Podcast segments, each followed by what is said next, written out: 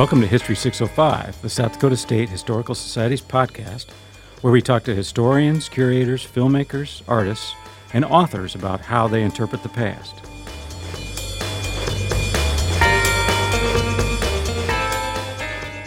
We can meditate and wonder whether our descendants, because I think they'll still be here, what they will think about us. And let us hope that at least they will give us the doubt. I'm Dr. Ben Jones, South Dakota State historian and director of the State Historical Society. Join me and our guests as we think historical. So it is most appropriate and fitting that in our first year of our second century that this should also be a year of reconciliation between the Indian people and the non-Indian people alike. History 605 is sponsored by the Groover Family Trust and done in partnership with South Dakota Public Broadcasting. Welcome to the show.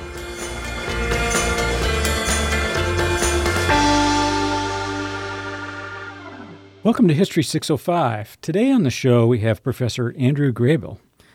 Andrew serves as the director of the William P. Clement Center for Southwest Studies and is a professor of history at Southern Methodist University. Born and raised in San Antonio, he earned his PhD at Princeton. His focus is on the North American West, and he's written several books on the United States' expansion across the continent and the collision and cooperation of cultures that resulted. Today, we're speaking to him about a reedition or republication of a classic book called The Great Plains, written uh, in 1931 by a gentleman named Walter Prescott Webb. Uh, Andrew, welcome to History 605. Thanks so much for having me. I'm pleased to be here. Glad to have you on the podcast. And um, you didn't write the book, but I wonder if you could go into um, the, the some of the you did furnish the introduction, and I wonder too if you prompted or what brought uh, the University of Nebraska to uh, republish the book. Well, let me start with the uh, sort of second half of that question, which is my Sure. favorite. So, um, I've become pretty good pals, or have actually been for quite a while, pretty good pals with the editor in chief there, uh, wonderful woman named Bridget Barry, and I've used the Great Plains Webb's book any number of times, um, although it's fallen a bit out of favor. Something that I hope maybe we can revisit a little later in the conversation.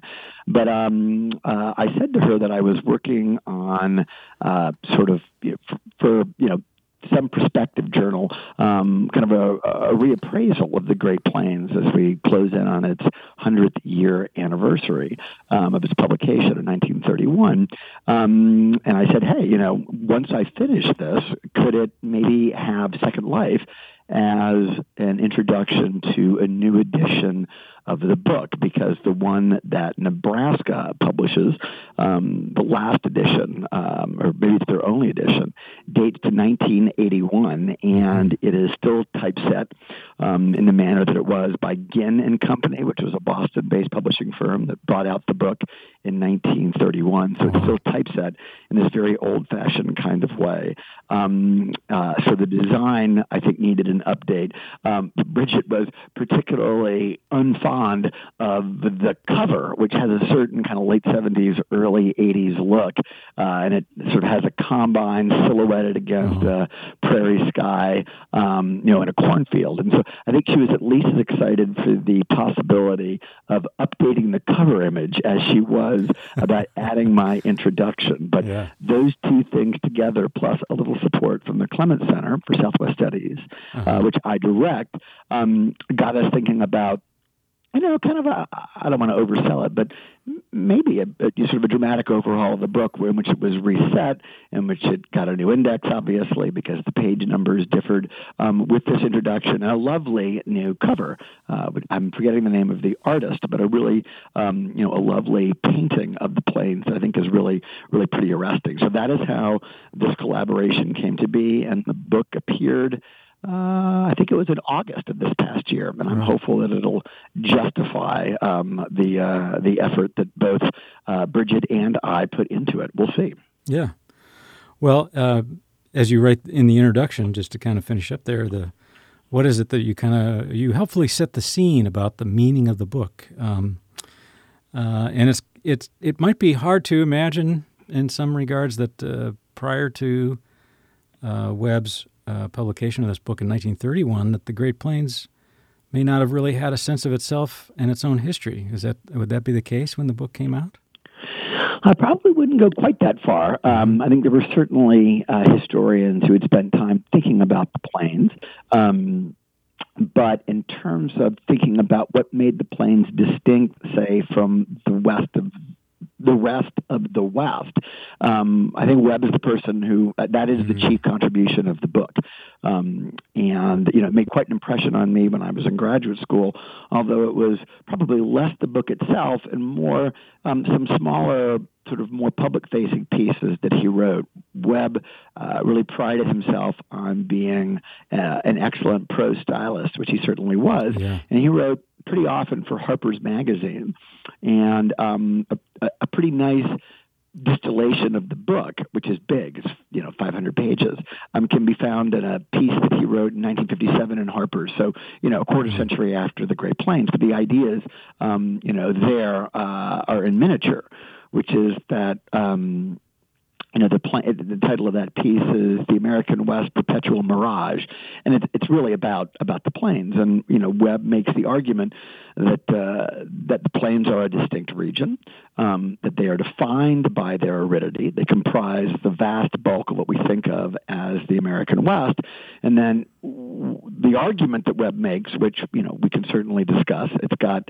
um, it's provocative. I think it's got some merit, but it's got some pretty serious limitations as well is that it's the fact uh, of the environment of the Great Plains which was determinative mm-hmm. of the Anglo American settlement um, that uh, sort of followed, starting really sort of in the 1850s and 60s and accelerating, of course, after the Civil War during Reconstruction. That's really kind of the, the chief contribution of the book. And what's you know, I think causes a lot of people to reckon with it even today, mm-hmm. despite the fact that they might have some misgivings about, say, its environmental determinism, uh, its pretty unabashed racism, and so on. But I, uh, I wrote the piece because I believe that the book, despite those um, rather considerable shortcomings, still deserves to be reckoned with. Yeah. When he's approaching this, uh, what's his background? Talk, talk, to us a little bit about uh, Walter Prescott Webb, and he's clearly a Texan. That that rings through. He is a um, Texan, and it's fair to say that his focus in this book is really on the southern and central plains. That's certainly been one of the criticisms right of other Western or Great Plains historians is that, you know, he doesn't really consider the Dakotas, for instance, doesn't give, um, you know, my former state of Nebraska much due, and certainly he doesn't um, cast his eyes at all above the 49th parallel. And of course, the plains extend, yeah. you know, well into the prairie provinces of Manitoba, Saskatchewan, and Alberta. Um, but Webb, uh, his biography is actually really well known, and in one piece that I, I did a lot of reading reading, um, secondary reading for the most part, in preparing this introduction that I wrote, which origi- I should say it originally appeared um, in Reviews in American History, uh, I think in 2021. Okay. And I am very thankful to uh, Ari Kelman and Rose Curtin, uh, who edited the piece and made it a lot better, um, as well as various friends that I that I shared it with. But somebody um, that I, you know, uncovered and quoted said that you know Webb was probably the most studied historian by other historians than you know anybody except for you know Cotton Mather or maybe Theodore Roosevelt, of course, had you know yeah. was at one time more famous for being a historian than a politician. Sure. But Webb's story is really interesting. He grew up in um, in Texas. Uh, of parents um, who were uh, sort of, you know, post Civil War refugees from Mississippi. Um, Webb grows up in East Texas, but um, when he's a young boy, his parents moved to uh, an area called the Cross Timbers, which is sort of, you know, kind of 100 miles west of Fort Worth. It's pretty broken, pretty dry country. And Webb really saw that as formative um, in his family's history, but really in the way that he approached um, both sort of kind of the story of his own life, but um, perhaps especially the story of his career as a historian. He wanted to understand that place and those people, and that's what he dedicated mm-hmm. himself to. Um, but he had a very hard scrabble upbringing, And there's a great story. Again, there's just so much available about Webb's um, own biography, uh, and I would commend to any listeners. Um, uh, he had an unpublished manuscript available in the Center for American History at the University of Texas that he called The Texans Story. Uh-huh. A historian named Michael Collins, um, and people have used that manuscript for, for decades um, in you know probing Webb's life and career. But a historian named Michael Collins um, did a brilliant thing, which was to actually annotate and edit it um, and to have it published by the University of Oklahoma Press mm. uh, so that it could actually be widely disseminated. That came out just a couple of years ago. So Webb's kind of having, you know, a moment of sorts. Um, and anyway, in that in that book, Webb, uh, or in that manuscript, which has become this published book now, um, Webb uh, Webb describes how his life really turned on what he calls, you know, uh, a thin dime that his mother gave him to subscribe to. I'm blanking on the name of it, but sort of a Southern literary magazine. And uh, at one point in 1904, he wrote a pretty plaintive letter uh, to the editor. It's called "The Sunny South" was the name of okay. the uh, of the journal. Um, where at that time he would have been, I think he's born in 1888, so he would have been 16, and he writes um, sort of this plaintive letter to the editor, uh, talking about his you know very hard scrabble upbringing and how much he wanted to be a writer, but he had no idea how to do so. And as it happens, um, you know, this is really a rather extraordinary moment. Um, a Brooklyn toy manufacturer named William Ellery Hinds spots this letter, writes to Webb, and it's a miracle. You have to read the the book that Collins edited, Webb's manuscript, about how Hinds's letter from Brooklyn actually finds its way to uh, to to Webb in you know in the cross timbers, um, but basically kind of offering him encouragement, sending him some additional books and magazines to read, mm-hmm. and ultimately subsidizing his undergraduate education at the University of Texas. Um, it's a it's a truly life changing moment for Webb um, that he remembered until his last days, mm-hmm. and as he described it, Webb said it was as far as he knew, Webb was not a religious man, um, the closest act to Christian charity um, of which he was ever aware. Hmm. Hmm. Well, let's let's get into the book a little bit and what uh, what are some of the things that he makes. It's it's uh, he goes way back, you know, and he's starting with uh, the American Indians who inhabit the Great Plains, as well as the Spanish, the French, and then the Americans, uh, and how it changes each one of these peoples with the probably the the most well, what comes through in the book is his admiration for tribes like the Comanche and the Kiowa and so forth that learn how to live and perhaps even thrive on the Great Plains when everyone else doesn't, particularly the Spanish. I think he, he makes the point the Spanish kind of stop. Spanish uh, colonialism and civilization kind of ends at the plains because they can't defeat it. Right. What are what are some of the things that um, groups have to change about their culture, their civilization, if they're going to thrive on the Great Plains. I think that's the kind of the theme of the whole book is man, uh, monitoring that change. Right. Well, Webb, you're right. Um, admires uh, native peoples of the plains inordinately. In fact, at one point, quite late in his life when he's on, um, uh, I think it was maybe sort of a lecture circuit that took him of all places to Alaska, hmm. um, and he, you know, was writing his um, his uh, his second wife. Um, his first wife had died, and he talked about um, in sort of context of a wider letter, just the thrill that um, the Plains Indians have, have their cultures have always given him.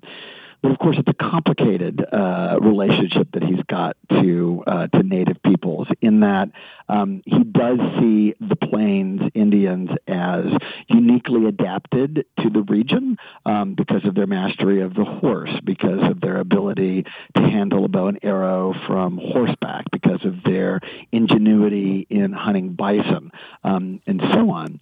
Um, so he does admire them, and you're quite right that he sees in their civilizations and their culture cultures, um, sort of strengths and adaptations that permit them to thrive where other peoples, the Spanish and the French particularly, um, do not. But at the same time, you know, Webb traffics in what were some pretty hoary stereotypes. So, you know, for Mm-hmm. instance, um, he, uh, I think he's quite fascinated by the Comanche, particularly, as Mhm. you know, one might expect. Somebody who grew up in North Texas, um, where the Comanche had once that was part of the Comancheria was there in the in the area where Webb grew up, and as he liked to say that you know that the fires, I mean metaphorically speaking, the, the campfires of Indians and pioneers were were still warm when the when he and his family showed up in the in the in the late 19th century. Um, but he also, you know, describes them as particularly fierce and savage. So it's kind of a it's a grudging admiration of sorts, and he definitely considers them to be savage. Um, but he has an admiration for for plains peoples, um, for native peoples, sort of more broadly. The so-called sedentary Pueblo peoples of the Southwest. Um, he has far, far fewer good things to say. In fact, you know, the most infamous line in the book is that he's comparing those Pueblo peoples, particularly um, the descendants of, you know, peoples of the Southwest, um, and sort of their intermarriage with um, sort of Spanish settlers, and sort of uh, kind of the you know produces the you know kind of Mexican Americans of the Southwest today. When talking about um, the sort of the, the the ancestral heritage of those peoples, those sedentary Pueblo peoples of the Southwest, and comparing them to to Plains Indians, he says their blood is as to ditch water, um, which is really just it's a line that you know uh, I, I, hard to believe um, that it uh, got past his editor then, but it really makes you recoil today. And as um, as another scholar of the region has said, that's a line that you know many um, sort of historians of Mexican America can quote chapter and verse, Yeah. um, and is kind of disqualifying in terms of Sure. the of the book itself. And I get that. I, I, I really do. The we should talk a bit more about um, about sort of my ju- the ju- my judgment, um, or the basis for my judgment about Webb's racism, which I think you know really merits some um, some attention. But yes, he sees the Indian Plains peoples as particularly well adapted. Although he's most familiar with the groups of the central and southern plains, the Comanche, the Kiowa, the Cheyenne, the Arapaho, much less familiar with groups like the Sioux or the or the Blackfeet, or even you know groups in the um, sort of in that sort of middle uh, central plains region. Um, but the great triumph for him and what he really celebrates is the conquest of this region by Anglo-American pioneers, quite literally his forebears, Yeah. and what they are able to do, um, and that basically it takes their ingenuity um, for people of European descent to be able to carve out an existence on the plains. It's not really until the mid 19th century. It takes about, you know, 300 years for peoples of European ancestry to be able to survive and even thrive on the Great Plains. And he attributes a lot of that to, to Anglo-American ingenuity, um, particularly in the guise of three institu- of, of, of three inventions that he sees as, as pivotal. Yeah, so let's let's get into that a little bit. He has this great line about um, the people of the East, Eastern United States. Uh, their civilization rests on three things: land, water, and timber. And uh, of course, on the Great Plains, we lack two of those things. And so he kind of builds the Great Plains civilizations up on these um, innovations, as you talk about. Uh, What what do you or what is his um, argument about what replaces the uh, water and timber? It's uh, tough to use it well. Right, and that that that quotation is is great, and it's rich because he says, you know, something about you know land, water, and, and timber. Right, that you remove you know two of those um, from this three-legged stool, and no wonder it toppled over in temporary failure. Yeah. A great story that I don't, I know I didn't include in the text that I might not have even slipped in the footnotes, although I hope I did. Is that you know Webb confesses years later um, in that uh, in that unpublished manuscript that eventually becomes um, a Texans story. Michael Collins renamed it. Um, the Texans story sounded pretty presumptuous, but that Webb confesses that he actually got that from an undergraduate in one of his classes. Oh. That it really wasn't. It, it's, it's great. He claims great. He does not say that in the um, in the Great Plains. I believe. I think Yeah. it's only you know you know some years later that he confesses that it wasn't really his formulation. I'm sure he dressed it up, but I think it was the idea Yeah. uh, that he thought was brilliant and really um, Yeah. for him was uh, was powerfully insightful. Well, it's uh, further evidence our students are often smarter than us. So Uh, how true. How very true. So, um, so what Webb says is that in order for Anglo Americans to be able to carve out an existence on the plains, uh, a number of, of you know of, of, things have to go right. But he points to three critical innovations: um, uh, the six shooter, yeah. uh, barbed wire, uh, and the windmill. Mm-hmm. And I'm happy to go through each of those if you'd like, or yeah, um, in terms think, of how Webb characterizes them. Uh, yeah, his his laudatory, expansive prose about Sam Colt is yes. rare to see uh, these days, um, and I wonder if you could go through his his very careful discussion of. Well, careful is not quite the word, word verbose discussion of the six shooter. I think he's, sure. ha- he's having sure. a lot of fun with that, and I enjoyed reading about it. Um, I think it was a, a, a good, uh, interesting part of his book. Uh, what does the six shooter do to stand up the civilization on the Great Plains? Well, let me let me back up just a moment sure. and say it's actually really his insight about the six shooter that is the genesis of the book, or at least that's how he described it years later. And this is something else. Um, you know, it's the story about William Ellery Hinds and uh, the the his largesse and allowing Webb to go to UT and get educated.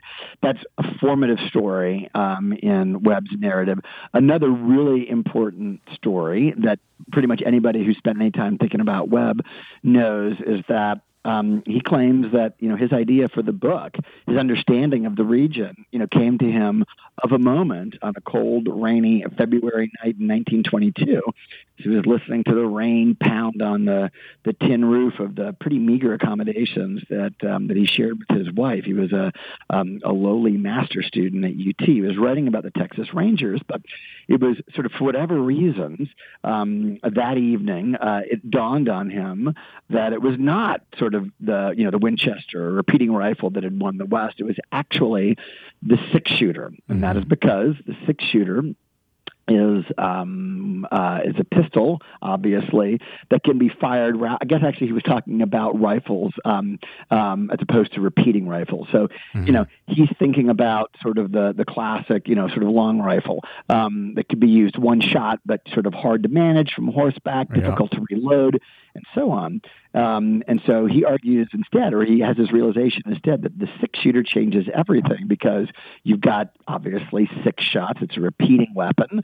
Um, but also, maybe more importantly, it can be wielded more effectively from horseback in combat with Plains Indians. Mm-hmm. So Webb, in that moment, says, he has this aha moment where he's like, it's not the rifle, um, uh, the long gun that wins the West. It's the, uh, it's the six shooter. And then he says, that other realizations quickly followed. Now, whether it was that evening, as he claims, or mm-hmm. maybe a little later on, um, but that realization about the environment of the plant, about about an innovation that allowed Anglo's to conquer the plains. And it, there's no doubt the six shooter is critical. And I've written yeah. a book about the Texas Rangers in part. Okay. And there's no doubt that the six shooter changes the calculus on the battlefield um, for Anglo Texans um, against uh, the Comanche and the Kiowa. That yeah. it's a really it's a it's a it's like a thunderbolt. Um, but Webb sort of from that deduces that there are other sort of inventions that are kind of um, inspired by the plains environment and again, I really want to emphasize that Webb yeah. really is, in many ways, I think, properly styled an environmental historian of sorts. Very much um, so. Yeah. And those other two, uh, and there are others, but the other two major ones are barbed wire, which of course is critical because you you don't have a lot of timber. Um, you know, barbed wire. Uh, you you need a lot less timber to sort of construct fence posts. If you don't have a, a, fence made entirely out of wood, but you just have fence posts that are spaced, and I should know this, but I don't, is it 10 feet apart, 15 feet apart, but strung with three or four strands of barbed wire, yeah. that changes everything. Yeah. And then, of course, the windmill allows uh, farmers to, um, you know, draw subsurface water um, in a land that is otherwise arid. Yeah. So Webb argues that it's the plains that sort of inspires the invention of these, um, uh, you know, these instruments, which make it possible for Anglos not only to live but to thrive and to conquer the plains. Mm-hmm. I will say quickly, and we can speak further about this or not as as you like, that one of the things that's pointed out in a withering critique of the book that comes later is that none of those inventions are actually pioneered um, on the Great Plains. That's they right, all yeah. come uh, from the east, which is something that one of his sort of fiercest critics uses to to really question Yeah. um, the fundamental insight of Webb's book. Yeah. Well, Sam Colt, uh, he's somewhere in the east, right? I mean, He's actually when he, when he dreams up, um, and this is from the recent biography. I'm blanking on the name of the author. There's a good recent biography of Colt. Okay. Uh, he actually dreams it up at sea. Oh, that's Um, right. You know, he's Navy actually pistol. you know Yeah. on board an ocean-going vessel. Yeah. um, and it's you know it's like a decade before Right. Anglos really show up on the plane. So you know, barbed wire is Joseph Glidden. Um, you know, and it, it's Yeah. invented in 1873. Although of course the competition to patent it is great, and there are many Right. other designs. But Yep. I think it's an 1873 patent, and it's in Illinois on the prairies, not on the plains. And you know, early American windmills are found in New England. They're Yeah. not created, uh, you know, in Nebraska or in Texas or wherever else. So Right. it's im- they're imported. They are uniquely helpful in permitting Anglo settlement on the plains, Right. but they are not um, sort of derivative of the plains environment, which Right. is a key point that Webb makes, which which which I think he's wrong about. Yeah. One could uh, say that, well, it might be invented elsewhere, but its um, common use really hits its stride due to the demand that uh, the plains environment uh, brings about. Yes, and I think that's ultimately a point that Webb concedes in Yeah. this sort of fascinating showdown um, with um, uh, uh, with a sort of a, a fellow historian named Fred Shannon, who is commissioned to write, you know, kind of a critique of the book, and then had that featured at a meeting of the Social Sciences Research Council. And I can get into that story if you like or not, but it's just it's a 109 page critique Oh of my Webb's gosh. book. It's a fifth as long as Webb's book itself, uh, and that is absolutely one of the points that Shannon makes um, in terms of uh, conceptual limitation Yeah. uh, in the Great Plains, as as um, as written by Webb. Right. Well, it, his book is 90 years old. I'm sure there's um, a lot of um, critique of it in the time since, but uh, Indeed. um, that argument, I guess, helps us get closer to uh, a sharper understanding of the past, right? To have that have that argument continue. Wi- sort of without doubt. So I would say that um, although I think Webb, uh, so I think one of the sort of most important intellectual criticisms of the book is that it is it really is environmentally de- determined. Yeah. Um, you know, Webb argues that it's the environment of the plains um, that produces the you know sort of these inventions um, that creates the shape of the Anglo-American civilization uh, that sort of develops and then ultimately thrives there. Um, you know, nowhere is there any room for contingency. This is a totally structural argument. Yes. Nowhere is there any room for culture. Um, and you know, these are certainly a points that you know were raised even at the time in the 1930s by Fred Shannon, but have certainly been seized upon by other people in the time since. I think the timeless observation that Webb makes is that aridity really is the defining feature of the plains, um, which of course constitute a huge portion of the West. But aridity is a common feature of many other parts of the West as well, and that in terms of thinking about the West as a region, as a place, as opposed to the more process oriented vision that had held sway for so long, and to a certain degree still does with Frederick Jackson Turner. You know, as Elliott West says, you know, after you read Webb, um, you really can point to a map and say, this is where the West begins. It's a little harder to decide necessarily where it ends because, of course, you've got places like in the Pacific Northwest or Hawaii, if you include Hawaii in the West, which I do, that that don't fit in terms of their rainfall. But but as an interpretation of a big, big, big chunk of the West as a region that we would recognize today, mm-hmm. the Trans Mississippi, Trans Missouri West, you know, Webb's right. He really is. Aridity really is the defining feature. That is how uh, I think that you can sort of delimit the West as a discrete region. And that is an idea that absolutely comes out of the Great Plains that he refines throughout his career. And like I said, may receive briefest but fullest expression in this 1957 Harper's piece, which, um, Okay. again, for a lot of people is sort of shorthand for, for, for, for, re, for trying to understand or grapple with the main insight of this much larger 500 page book. Yeah. Well, before we go into the the hundredth and ninety eighth meridian um, kind of line, I would like to. Uh, one of the things that uh, certainly in West River, South Dakota, the the ranches and cattle movement and so forth, the cattle drives. There's a, a, a lovely museum in Spearfish that um, kind of uh, gets into the cattle drive movement that um, uh, kind of skirted or or uh, western South Dakota and central South Dakota participated in, and it's one of the few things that uh, goes at at Webb points out right angles. I think to the railroads building west, to the travel, the um, Oregon Trail, all this kind of east to west movement. The cattle movement, the cattle drives are north south, right? As, as uh, the recent program 1883 might um, uh, remind us uh, in its own way which I need to watch. Um, I'm all caught up on Yellowstone, which oh, maybe okay. I should be embarrassed to admit that I love. but everybody tells me if you like Yellowstone, you'll love 1883. So it's on it's on my list after okay. I finish watching um, The Old Man with Jeff Bridges. But at any rate, I don't want to digress too far. Yeah, yeah.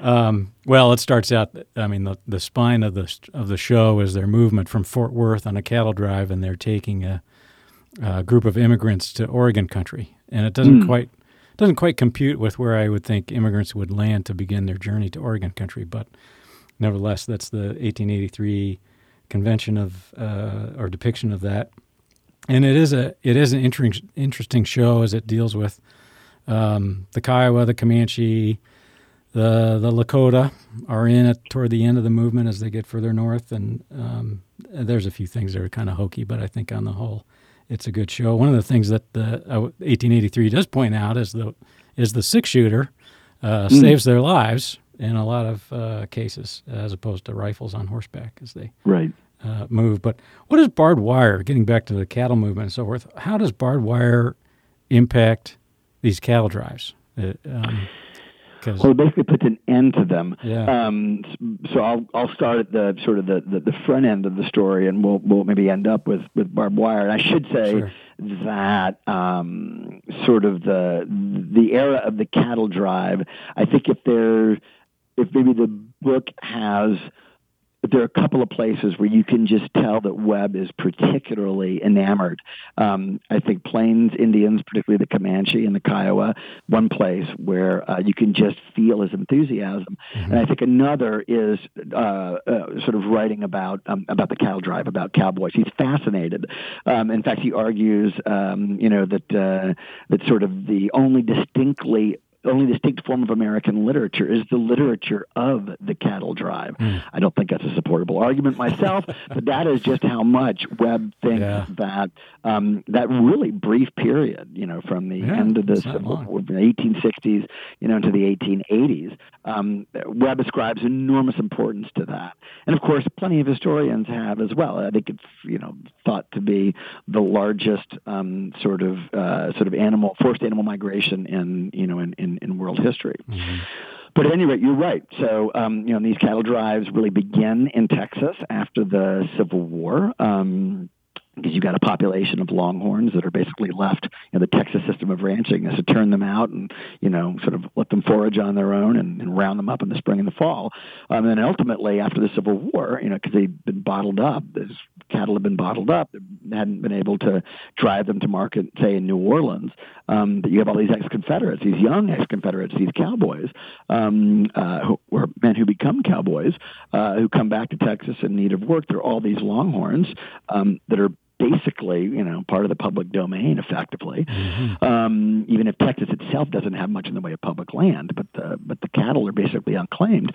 Um, start driving them north, uh, you know, eventually to, to railheads in um, in that begin to sort of stretch across the plains, which is really critical in the 1860s, further and further west, um, you know, in in Kansas, um, sort of to then be shipped. Um, I think originally to sort of the prairies of Iowa and Illinois to be fattened there and then ultimately on uh, to uh, slaughterhouses in um, in Chicago. Uh, you know that that system again. It's, it's such a brief moment considering how um, many books and articles and right. movies um, have devoted themselves to this period in American history. I agree. I find it absolutely fascinating myself. I really do. I can't tell exactly how I feel about that, but maybe it's just in my blood as a Texan. Mm-hmm. Um, but that is really ended uh, as this um, sort of uh, this Texas system um, kind of reaches, you know, all the way up to places like Wyoming and Montana that are a lot less hospitable in terms of climatic conditions. Um, and so you've got these animals that are turned out on the range to forage and such, um, you know, and they, they really suffer during, uh, you know, during inclement weather. Yeah. Um, and as uh, barbed wire uh, makes its appearance starting in the 1870s. And the, the benefit of barbed wire, of course, is that you can either you know you can fence your animals in, or you can fence if you're a farmer animals out. Right. And so as barbed wire sort of also makes its way up the plains um, and is sort of insinuated into the into the range cattle uh, sort of era.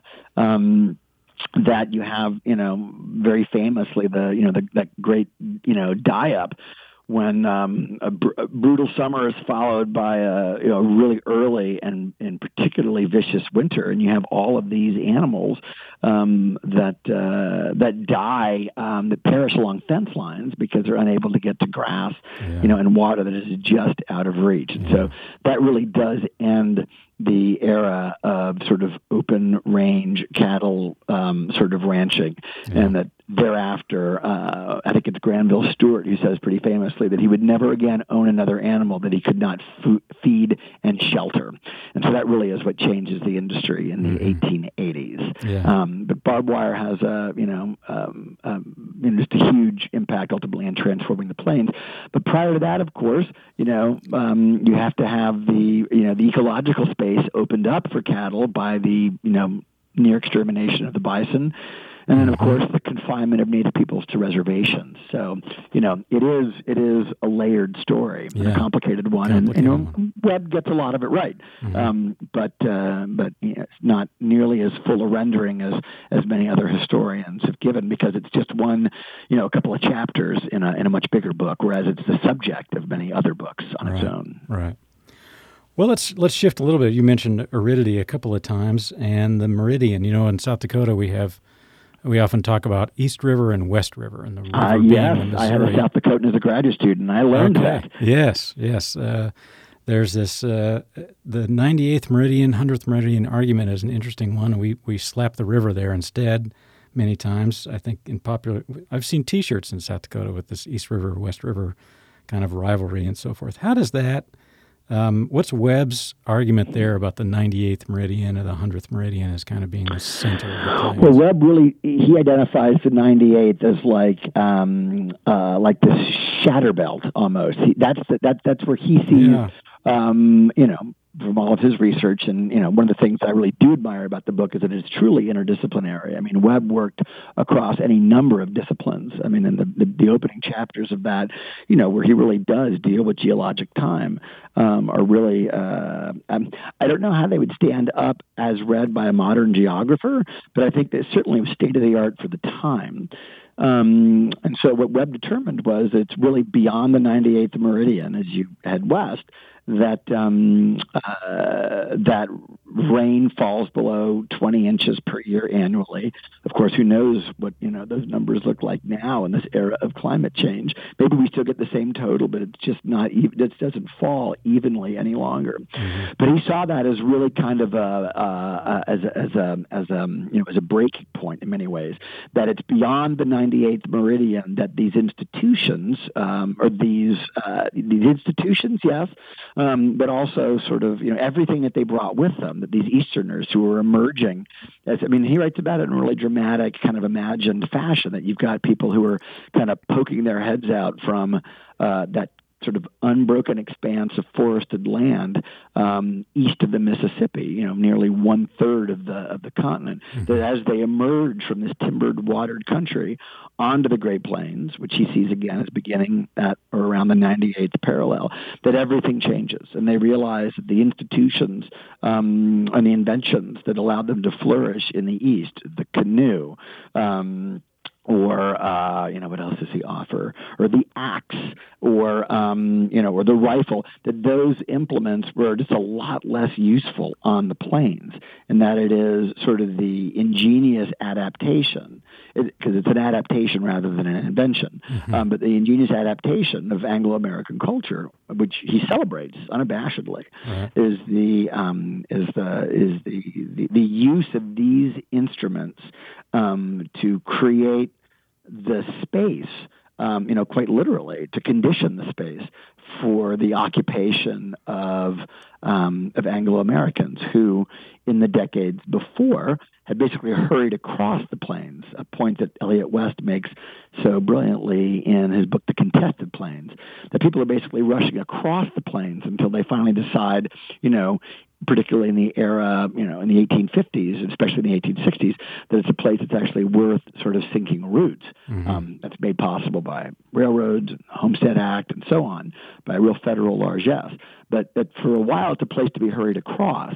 But Webb is really interested about what happens when it becomes a place that can actually be inhabited. Right. Um, and he again says that the institutions and the old ways of thinking in the East simply were unsuited um, to the to the land, to the environment beyond the 98th meridian. Yeah. Well, you, you brought up the Homestead Act, and that's kind of where I was going next. The federal mm. response to all this, you know, that passes in 1862, right? And then we spin yep. out of the Civil War. And yep. how much does 120 acres get you in western Nebraska? Or western South Dakota, right, or even eastern Nebraska for that matter. Yeah, so yeah. you know, the, the, Homestead Act it's absolutely fascinating moment in American history, and I should say, as somebody who lived for a time in Nebraska, the Homestead National Monument is right. south of Lincoln, yep. Beatrice. Yep. Um, I think his name is Daniel Freeman, which is just unbelievable. That that would be the name of the of the first homestead patent. Um, wow. But at any rate, yeah. Yeah, uh, you know that's the idea is to is to populate this region right. um, by uh, by basically giving away uh, you know free land um, uh, to people who would you know agree to settle on it um, and to make modest improvements. Um, and you know that is it's, it's, a sort of it's a seminal moment in American history. But of course, as so many historians have told us, it doesn't work out quite so well because you know, the, the, the very same time the Homestead Act is passed, within I think a few weeks, and the Pacific Railway Act is passed. There's an enormous giveaway to the railroads. Mm-hmm. They have this checkerboard pattern, mm-hmm. and so you know if your homestead is located near a railroad, um, you're going to have you know no access to markets, right. and therefore um, no real ability to produce anything other than maybe the most meager subsistence. The idea to become a commercial farmer this isn't possible mm-hmm. unless you own land near the railroads, which of course are worth a lot more and cost a lot more. Yeah. Um, so, you know, the Homestead Act in many ways is, I think, uh, and again, I think there are ways in which it's um, uh, there's plenty of strategy going on as well in trying to populate the, the sort of the midsection of the country mm-hmm. um, with with Anglo Americans, particularly those who would be loyal to the Union. It's not a coincidence the Homestead Act is passed um, and the Pacific Railway and the Timber and Stone Act after the Confederacy um, has been established and the South is no longer an obstacle in Congress. Right, they're not but, voting but it, no. It's got, a, yeah. it's got a really mixed legacy. The Homestead Act does. Right. Well, it sets up the tension, though, between certainly, uh, say, a typical homesteader, Mr. Freeman, and the federal government with, with yeah. all the other activities the federal government is doing. And, and so you have um, kind of the maybe the Jeffersonian ideal of the yeoman farmer uh, set out there to be independent, but the reality is, in many ways, they, they still need support in important ways. And the federal government is the person that, or the entity to do that or not, uh, depending right. on Right, and you're right. The amount of land that mm-hmm. is awarded to homesteaders is uh, based on the experience of farmers in the East, which, exactly. of course, yeah. as Webb tells us over and over again, is so different in terms of the land itself, um, the availability of water and rainfall, uh, and the availability of timber for that matter. And so, um, you know, those 120 acres uh, or 160 acres do a lot less for you um, uh, in terms of being able to farm successfully uh, on the Great Plains than they do in, um, in, in the Ohio Valley, for instance, or in upstate New York, or, you know, in many other places, um, you know, east of the Mississippi River. So, it is for many people it is it is a heartbreak. It seems like begins as an opportunity but ends you know in in in failure, such that you know there are counties. Um, you know, Frederick Jackson Turner bases his uh, argument in um, uh, on sort of on this definition of the frontier on the population per square mile, and you know by the mm-hmm. time and based on the 1890 census, I'm sure you know all of this, um, many of your listeners as well. But based on the 1890 census, the frontier closed because every county in America had um, reached this particular population threshold per square mile. Well, you know, in the late 19th and early 20th century, um, you had the frontier reopening, at least yeah. according to Turner's definition, as uh, the these areas are, are, are depopulated because these farms fail mm-hmm. because of their insufficient size, because of um, because of drought, mm-hmm. um, you know, because of inaccessibility to markets and so right. on. Right. Um, so again, it's a it's a fascinating story, but it's one that for many homesteaders is you know is, is a is a really painful one. Yeah. Well, uh, one last question, I think, and then we probably ought to sign off. But uh, what does what does the Great Plains mean to the rest of the country? What is if you're sitting in Boston or Miami? What's the impact on American history of this region? Boy, that's a great question. I'm trying to decide how to dig in. Well, I would say that I think, um, I don't say this defensively, um, I think a lot of folks uh, we automatically think of it as maybe the definition of flyover country. Right. You know, um, you know, how many people do I know said, "Oh, sure, I've been to Nebraska. I drove through on Interstate 80." Right. of course, connects you know basically New York City to San Francisco, with plenty in between, of course. so I think that's the popular idea in some ways is that it's um, it's a land of nothingness. I'll, I'll I'll give you another example. Late in the final season of Friends, I'm dating myself here. Yeah. Uh, there's a moment where where where Monica and Chandler um, are about to be relocated to Tulsa, and they both treat oh, that right. as if it's being sent to, you know, truly to the end of the earth. Just, yeah. Tulsa's a great city. Yeah. Um, they could have picked many other less desirable places on the plains. But again, I mean, I don't want that to stand in too much for this, but I do think it's representative of the way that a lot of folks look at the Great Plains as um, as a place to be hurried over, as opposed to a place to actually be considered. Um, but I think it's got an incredibly rich and important history. Um, obviously, uh, it has served the nation as, in different times, as breadbasket. Sure. Know, grows a huge proportion, um, you know, of our, uh, you know, of our crops, of our corn and our wheat, particularly now at significant environmental cost, as the Dust Bowl taught us, um, and of course, uh, you know, the the the need um, the ability to grow crops on the plains depends to an enormous degree on center pivot, agri- uh, center pivot irrigation, mm-hmm. um, which of course relies on fossil fuels because you have to be able to pump water out of the Ogallala aquifer um, to be able to squirt it on fields in Kansas or Nebraska right. or, or, or wherever else. Um, but I think the plains absolutely represent that to America as well as as a, you know a breadbasket of sorts, and and there's there's really some truth in that. And those are not, of course, the only crops that are grown there.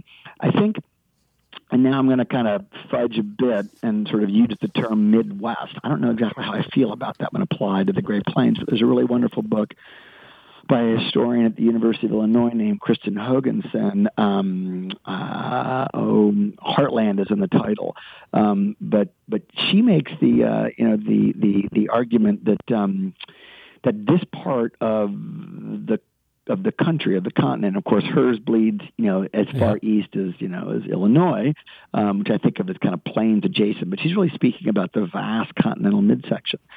But it's kind of seen as the repository of a particular American virtue, um, and I think that idea still exists. There's a disdain, as that Friends example gives you, that you know, the people who live here yeah. are somehow a little bit out of time um, uh, or not, you know, totally with the times.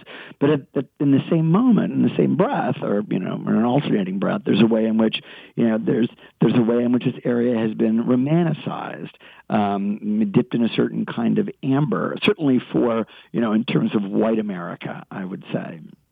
um, and you know, and thought of as, as like I said, this particular repository of of, of, of virtue. Uh, an example of this might be, you know, and I, I written a little bit about this elsewhere. Um, if you remember the, you know, the, I think it was the NBC News catchphrase after the Oklahoma City bombing in 1995. I can still hear Tom Brokaw's voice: "Terror in the heartland." Um, yeah. The idea that such things don't happen here. Um, that this is sort of the safe comfortable, virtuous That's middle. Right. And those bad things happen to people, you know, on the coasts or you know, mm-hmm. or or wherever. So I think it's a it's a very strange, um, you know, almost patronizing uh, relationship or conception of the region from folks who live elsewhere, which right. is that um, it's it's it, it's virtuous, but it's really boring and maybe kind of insignificant. Right. Even though I have to say I find it anything but. I think the plains are right. absolutely fascinating. Right. I think that North and South Dakota are um, breathtakingly beautiful in parts. The sand hills of western Nebraska. Right. Absolutely gorgeous. Yeah. One of the most sort of, you know, kind of remote. I forget which one of the cell phone companies, maybe it's T Mobile.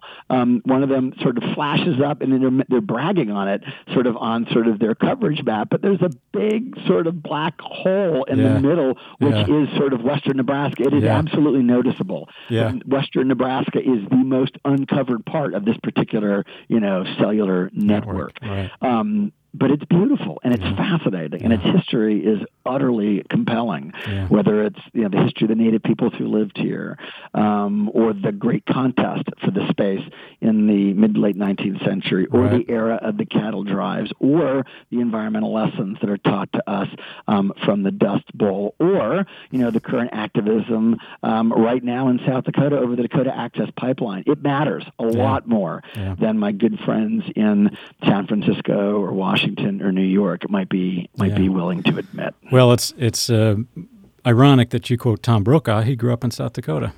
I so, know he did, yeah. and I love that. And I think yeah. I've heard the story, whether or not it's true, but that like in that heyday of those sort of big three broadcast networks, mm-hmm. um, you know, the people they went after, uh, sort of to serve as anchors, obviously all white men at that time, mm-hmm. um, sort of had these kind of middle American accents. Dan Rather, I believe, is a Texan. Is Walter yes. Cronkite a Texan?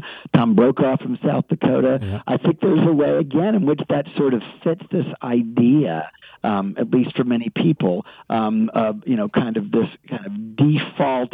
Uh, normalized yeah. sort of white Americanness, yeah. um, even if Chandler and Monica would do anything not to actually live here. Right. Well, it is it is culture producing in many ways, but yes, it, uh, the culture it has replicated may have moved on from there. Yes, ways, so. I think that's I think that's absolutely so. But remains vital, fascinating, must be reckoned with.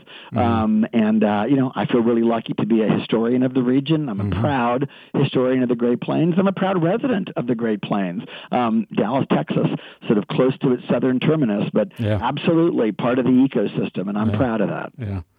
Well, Andrew, thanks for the conversation and thanks for uh, supporting and promoting uh, the book today and, and getting it republished in the first place. I think it's, uh, despite its 500 pages, it is a good read. It, it moves along, the text really moves along, and I think uh, readers will enjoy what they have to tell us or what uh, Mr. Webb has to tell us from 1931. Well, thank you very much for having me. I really enjoyed the conversation, and always fun to talk to somebody in uh, in in South Dakota, a truly beautiful state. Great. What I've seen of it. Great, thanks. We'd like to thank Howard and Dorothy Groover for their passion for history and the support of the South Dakota State Historical Society. It's through gifts such as theirs that we're able to tell South Dakota's history. We'd like to thank our partner, South Dakota Public Broadcasting, and most importantly, we'd like to thank you for listening. Please rate us on iTunes, Spotify, or wherever you listen to find podcasts. We'll be back in a couple weeks with another episode of History 605.